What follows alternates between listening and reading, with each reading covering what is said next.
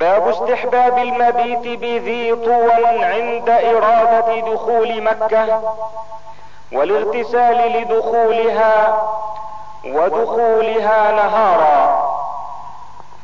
حديث ابن عمر رضي الله عنهما قال: بات النبي صلى الله عليه وسلم بذي طوى حتى أصبح ثم دخل مكة، وكان ابن عمر رضي الله عنهما يفعله. وعن عبد الله بن عمر رضي الله عنهما أن النبي صلى الله عليه وسلم كان ينزل بذي طوى ويبيت حتى يصبح، يصلي الصبح حين يقدم مكة، ومصلى رسول الله صلى الله عليه وسلم ذلك على أكمة غليظة ليس في المسجد الذي بني ثم، ولكن أسفل من ذلك على أكمة غليظة. وعن عبد الله بن عمر رضي الله عنهما أن النبي صلى الله عليه وسلم استقبل قرضتي الجبل الذي بينه وبين الجبل الطويل نحو الكعبة، فجعل المسجد الذي بني ثم يسار المسجد بطرف الأكمة، ومصلى النبي صلى الله عليه وسلم أسفل منه على الأكمة السوداء، تدع من الأكمة عشرة أذرع أو نحوها، ثم تصلي مستقبل الفرضتين من الجبل الذي بينك وبين الكعبة. باب استحباب الرمل في الطواف والعمرة، وفي الطواف الأول في الحج. حديث ابن عمر رضي الله عنهما أن النبي صلى الله عليه وسلم كان إذا طاف بالبيت الطواف الأول يخب ثلاثة أطواف ويمشي أربعة، وأنه كان يسعى بطن المسيل إذا طاف بين الصفا والمروة. وعن ابن عباس رضي الله عنهما قال: قدم رسول الله صلى الله عليه وسلم وأصحابه، فقال المشركون: إنه يقدم عليكم وقد وهنهم حمى يثرب، فأمرهم النبي صلى الله عليه وسلم أن يرملوا الأشواط الثلاثة وأن يمشوا ما بين الركنين، ولم يمنعه أن يأمرهم أن يرملوا الأشواط كلها إلا الإبقاء عليهم. وعن ابن عباس رضي الله عنهما قال: إنما سعى رسول الله صلى الله عليه وسلم بالبيت وبين الصفا والمروة ليري المشركين قوته. باب استحباب استلام الركنين اليمانيين في الطواف دون الركنين الآخرين. حديث ابن عمر رضي الله عنهما قال: ما تركت استلام هذين الركنين في شدة ولا رخاء منذ رأيت النبي صلى الله عليه وسلم يستلمهما. حديث ابن عباس رضي الله عنهما. عن أبي الشعثاء أنه قال: ومن يتقي شيئا من البيت، وكان معاوية يستلم الأركان، فقال له ابن عباس رضي الله عنهما: إنه لا يستلم هذان الركنان. باب استحباب تقبيل الحجر الأسود في الطواف. حديث عمر رضي الله عنه أنه جاء إلى الحجر الأسود فقبله فقال: إني أعلم أنك حجر لا تضر ولا تنفع، ولولا أني رأيت النبي صلى الله عليه وسلم يقبلك ما قبلتك. باب جواز الطواف على بعير وغيره، واستلام الحجر بمحجن ونحوه للراكب.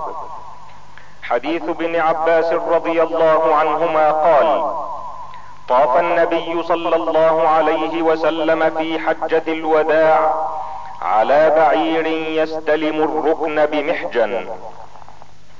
وعن ام سلمة رضي الله عنها قالت: شكوت الى رسول الله صلى الله عليه وسلم اني اشتكي، قال: طوفي من وراء الناس وانت راكبة. فطفت ورسول الله صلى الله عليه وسلم يصلي الى جنب البيت يقرأ بالطور وكتاب مسطور. باب بيان ان السعي بين الصفا والمروة ركن لا يصح الحج الا به. حديث عائشة رضي الله عنها عن عروة انه قال: قلت لعائشة رضي الله عنها زوج النبي صلى الله عليه وسلم وانا يومئذ حديث السن: أرأيت قول الله تبارك وتعالى: إن الصفا والمروة من شعائر الله، فمن حج البيت أو اعتمر فلا جناح عليه أن يطوف بهما، فلا أرى على أحد شيئا ألا يطوف بهما. فقالت عائشة: كلا، لو كانت كما تقول كانت فلا جناح عليه ألا يطوف بهما، إنما أنزلت هذه الآية في الأنصار، كانوا يهلون لمناه، وكانت مناة حذو قديد، وكانوا يتحرجون أن يطوفوا بين الصفا والمروة. فلما جاء الإسلام سألوا رسول الله صلى الله عليه وسلم عن ذلك، فأنزل الله تعالى: إن الصفا والمروة من شعائر الله، فمن حج البيت أو اعتمر فلا جناح عليه أن يطوف بهما.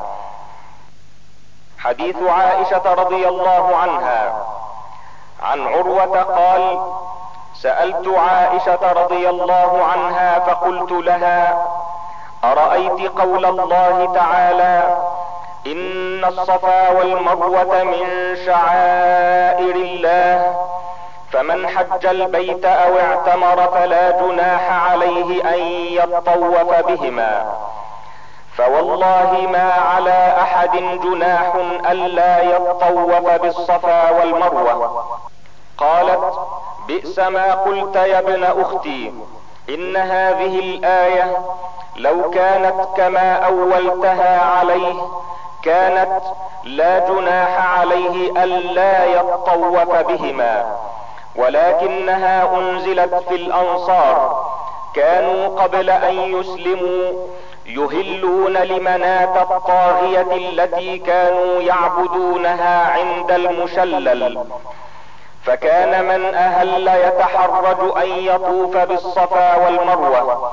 فلما أسلموا سألوا رسول الله صلى الله عليه وسلم عن ذلك، قالوا: يا رسول الله، إنا كنا نتحرج أن نطوف بين الصفا والمروة، فأنزل الله تعالى: إن الصفا والمروة من شعائر الله، فمن حج البيت أو اعتمر فلا جناح عليه أن يطوف بهما. قالت عائشة رضي الله عنها: وقد سن رسول الله صلى الله عليه وسلم الطواف بينهما، فليس لأحد أن يترك الطواف بينهما.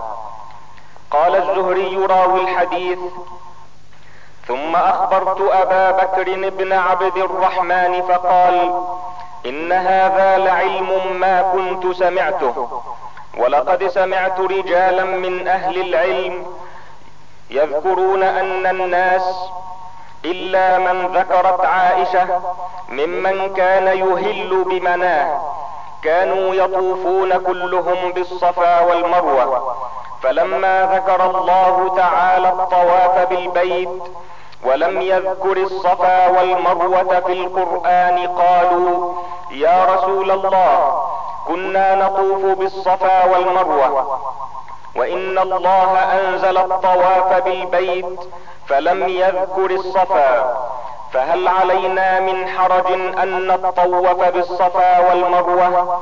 فأنزل الله تعالى: إن الصفا والمروة من شعائر الله، فمن حج البيت أو اعتمر فلا جناح عليه أن يطوف بهما.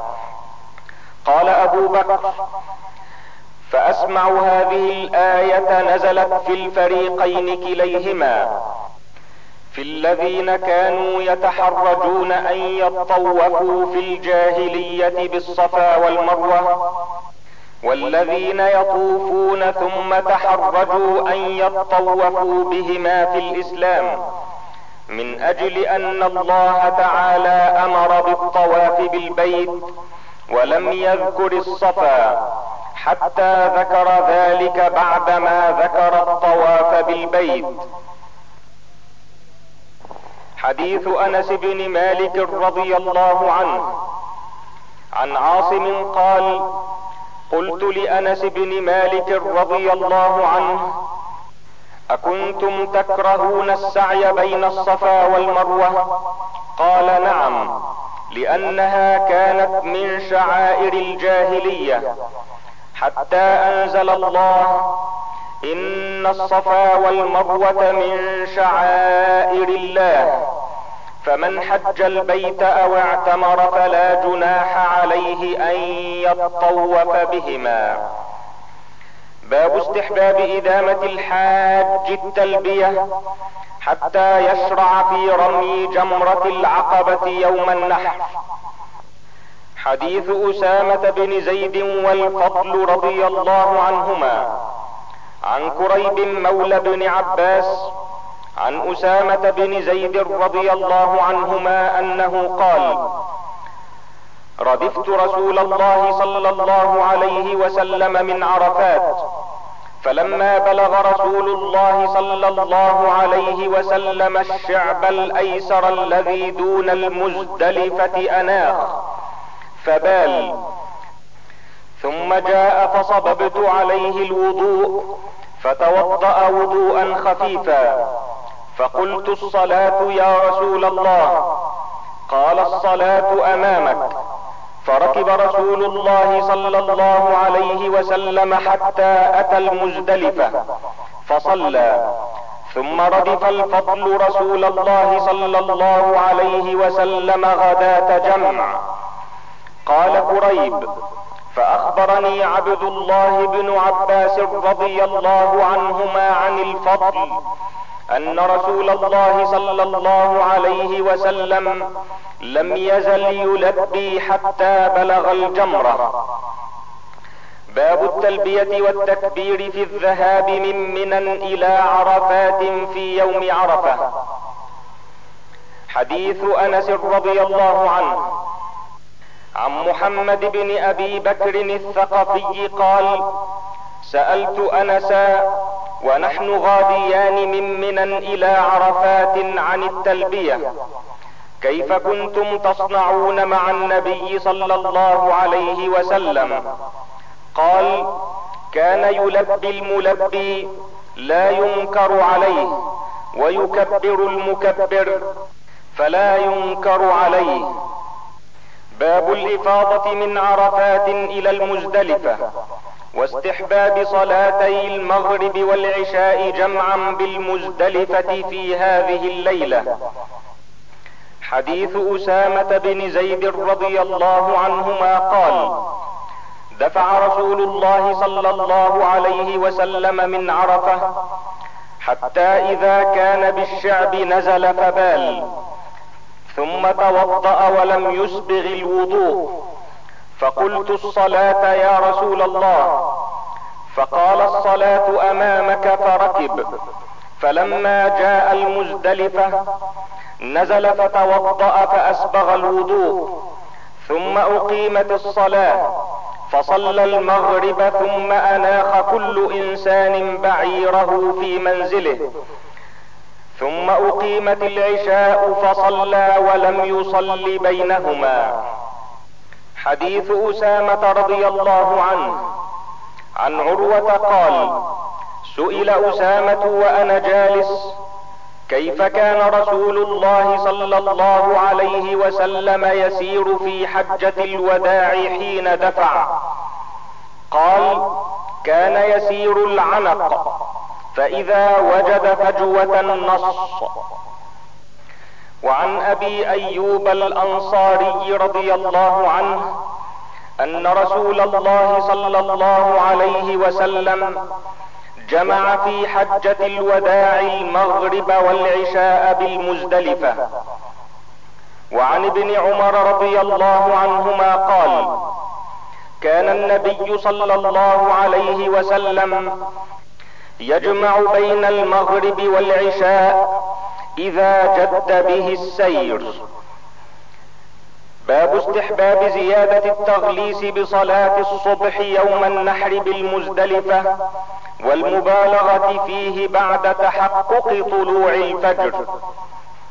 حديث عبد الله بن مسعود رضي الله عنه قال: ما رأيت النبي صلى الله عليه وسلم صلى صلاة بغير ميقاتها إلا صلاتين، جمع بين المغرب والعشاء وصلى الفجر قبل ميقاتها. باب استحباب تقديم دفع الضعفة من النساء وغيرهن من مزدلفة إلى منى في أواخر الليل قبل زحمة الناس، واستحباب المكث لغيرهم حتى يصلوا الصبح بمزدلفة. حديث عائشة رضي الله عنها قالت: نزلنا المزدلفة فاستأذنت النبي صلى الله عليه وسلم سودة أن تدفع قبل حطمة الناس، وكانت امرأة بطيئة فأذن لها فدفعت قبل حطمة الناس، وأقمنا حتى أصبحنا نحن ثم دفعنا بدفعه، فلأن أكون استأذنت رسول الله صلى الله عليه وسلم كما استأذنت سودة أحب إلي من مفروح به.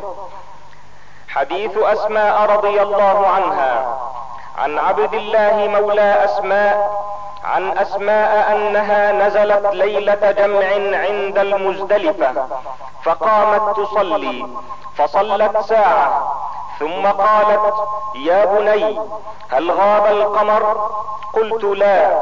فصلت ساعة ثم قالت: هل غاب القمر؟ قلت: نعم. قالت: فارتحلوا، فارتحلنا ومضينا حتى رمت الجمرة، ثم رجعت فصلت الصبح في منزلها، فقلت لها: يا هنتاه، ما أرانا إلا قد غلسنا. قالت: يا بني، إن رسول الله صلى الله عليه وسلم أذن للظعن. وعن ابن عباس رضي الله عنهما قال: أنا ممن قدم النبي صلى الله عليه وسلم ليلة المزدلفة في ضعفة أهله. وعن ابن عمر رضي الله عنهما كان يقدم ضعفة أهله فيقفون عند المشعر الحرام بالمزدلفة بليل فيذكرون الله ما بدا لهم، ثم يرجعون قبل أن يقف الإمام وقبل أن يدفع، فمنهم من يقدم منى لصلاة الفجر ومنهم من يقدم بعد ذلك، فإذا قدموا رموا الجمرة. وكان ابن عمر رضي الله عنهما يقول: أرخص في أولئك رسول الله صلى الله عليه وسلم. باب رمي جمرة العقبة من بطن الوادي، وتكون مكة عن يساره، ويكبر مع كل حصاة. حديث عبد الله بن مسعود رضي الله عنه عن عبد الرحمن بن يزيد قال: رمى عبد الله من بطن الوادي، فقلت: يا أبا عبد الرحمن، إن ناسا يرمونها من فوقها. فقال: والذي لا إله غيره، هذا مقام الذي أنزلت عليه سورة البقرة صلى الله عليه وسلم. حديث عبد الله بن مسعود رضي الله عنه عن الأعمش قال: سمعت الحجاج يقول على المنبر: السورة التي يذكر فيها البقرة والسورة التي يذكر فيها آل عمران والسورة التي يذكر فيها النساء. قال: فذكرت ذلك لإبراهيم فقال: حدثني عبد الرحمن بن يزيد أنه كان مع ابن مسعود رضي الله عنه حين رمى جمرة العقبة فاستبطن الوادي حتى إذا حاذى بالشجرة اعترضها فرمى بسبع حصيات يكبر مع كل حصاة، ثم قال: منها هنا والذي لا إله غيره قام الذي أنزلت عليه سورة البقرة صلى الله عليه وسلم. باب تفضيل الحلق على التقصير وجواز التقصير. حديث ابن عمر رضي الله عنهما كان يقول: حلق رسول الله صلى الله عليه وسلم في حجته. وعن عبد الله بن عمر رضي الله عنهما أن رسول الله صلى الله عليه وسلم قال: اللهم ارحم المحلقين. قالوا: والمقصرين يا رسول الله؟ قال: اللهم ارحم المحلقين. قالوا: والمقصرين يا رسول الله؟ قال: والمقصرين. وعن أبي هريرة رضي الله عنه قال: قال رسول الله صلى الله عليه وسلم: اللهم اغفر للمحلقين. قالوا: وللمقصرين؟ قال: اللهم اغفر للمحلقين. قالوا: وللمقصرين؟ قالها ثلاثا. قال: وللمقصرين. باب بيان أن السنة يوم النحر أن يرمي ثم ينحر ثم يحلق، والابتداء في الحلق بالجانب الأيمن من رأس المحلوق. حديث أنس رضي الله عنه أن رسول الله صلى الله عليه وسلم لما حلق رأسه كان أبو طلحة أول من أخذ من شعره. باب من حلق قبل النحر أو نحر قبل الرمي. حديث عبد الله بن عمرو بن العاص رضي الله عنهما أن رسول الله صلى الله عليه وسلم وقف في حجة الوداع بمنى للناس يسألونه، فجاءه رجل فقال: لم أشعر فحلقت قبل أن أذبح. فقال: اذبح ولا حرج. فجاء آخر فقال: لم أشعر فنحرت قبل أن أرمي. قال: ارم ولا حرج. فما سئل النبي صلى الله عليه وسلم عن شيء قدم ولا أخر إلا قال: افعل ولا حرج. وعن ابن عباس رضي الله عنهما أن النبي صلى الله عليه وسلم قيل له في الذبح والحلق والرمي والتقديم والتأخير فقال: لا حرج. باب استحباب طواف الإفاضة يوم النحر. حديث أنس بن مالك رضي الله عنه عن عبد العزيز بن رفيع قال: سألت أنس بن مالك رضي الله عنه قلت: أخبرني بشيء عقلته عن النبي صلى الله عليه وسلم، أين صلى الظهر والعصر يوم التروية؟ قال: بمنى. قلت: فأين صلى العصر يوم النفر؟ قال: بالأبطح. ثم قال: افعل كما يفعل أمراؤك. باب استحباب النزول بالمحصب يوم النفر والصلاة به. حديث عائشة رضي الله عنها قالت: إنما كان منزل ينزله النبي صلى الله عليه وسلم ليكون أسمح لخروجه، تعني بالأبطح. وعن ابن عباس رضي الله عنهما قال: ليس التحصيب بشيء، إنما هو منزل نزله رسول الله صلى الله عليه وسلم. وعن أبي هريرة رضي الله عنه قال: قال النبي صلى الله عليه وسلم: من الغد يوم النحر وهو بمنى نحن نازلون غدا بخيف بني كنانة حيث تقاسموا على الكفر، يعني ذلك المحصب. وذلك أن قريشا وكنانة تحالفت على بني هاشم وبني عبد المطلب أو بني المطلب ألا يناكحوهم ولا يبايعوهم حتى يسلموا إليهم النبي صلى الله عليه وسلم. باب وجوب المبيت بمنى الليالي أيام التشريق، والترخيص في تركه لأهل السقاية.